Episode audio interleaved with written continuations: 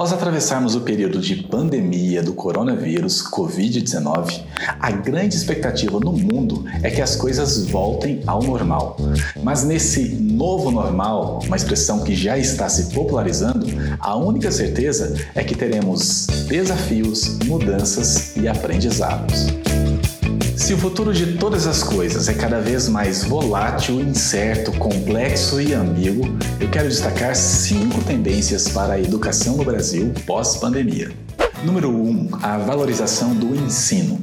Professores, instrutores, tutores, mentores, enfim, educadores de todos os perfis precisarão se reinventar ainda mais. Vai aumentar a valorização da educação e daqueles que educam, em uma crescente diversidade de assuntos e áreas de conhecimento.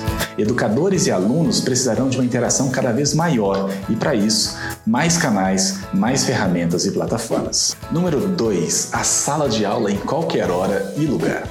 Vídeos, formulários, conteúdos em slides, áudios, aulas ao vivo.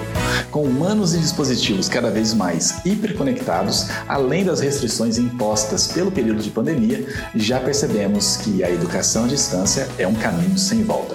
Por isso, veremos novas maneiras de ensinar e aprender usando vídeos do YouTube, envio de atividades em plataformas de ensino online, vídeos gravados pelos próprios professores e até áudios em formatos de podcast.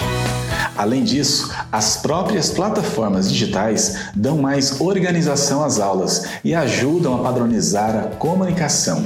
Resumindo, é o dinamismo da internet com a autonomia de cada ser humano. Coisa linda de se ver.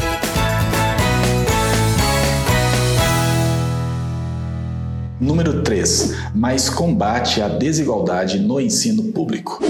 Mesmo com o crescente acesso às tecnologias, será necessário desenvolver mais políticas públicas e projetos de inovação capazes de enfrentar o abismo entre o ensino público e o ensino privado. Recentemente, a pesquisa TIC Educação 2019 revelou que um em cada cinco alunos dependem exclusivamente do celular para acessar a internet, e apenas 14% das escolas públicas urbanas tinham acesso a ambientes de aprendizagem virtual, ou seja, plataformas onde o professor pode distribuir atividades, estabelecer calendários de aulas, corrigir atividades e avaliar o desempenho dos alunos. No Brasil, pós-pandemia, o consumo de novas tecnologias aumentará de mãos dadas com a necessidade de combater a desigualdade no ensino público. O desafio é grande. Número 4. Famílias mais próximas da escola e, consequentemente, a escola mais dentro de casa. Aprendemos, e alguns na marra, que a partir de casa dá para estudar, trabalhar, fazer compras, ir ao banco, divertir-se, enfim, tudo aquilo que buscamos como seres humanos em constante desenvolvimento. Papais e mamães, preparem-se, a escola como local para terceirizar a educação dos filhos está com os dias contados.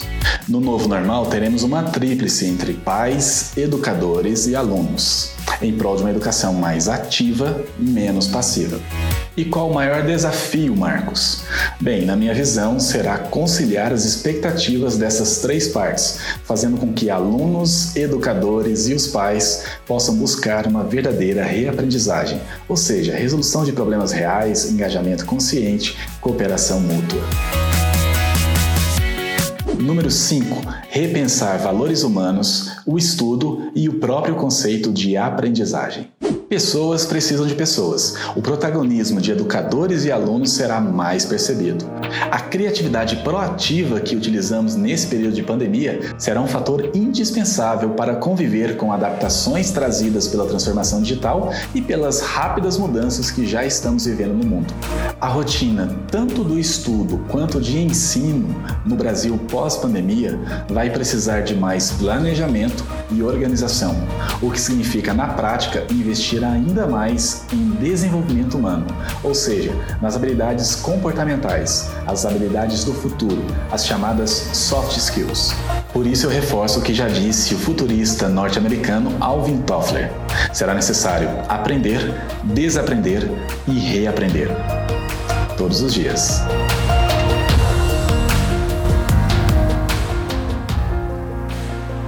Muito obrigado por investir o seu tempo neste conteúdo. Um grande abraço e até o próximo episódio.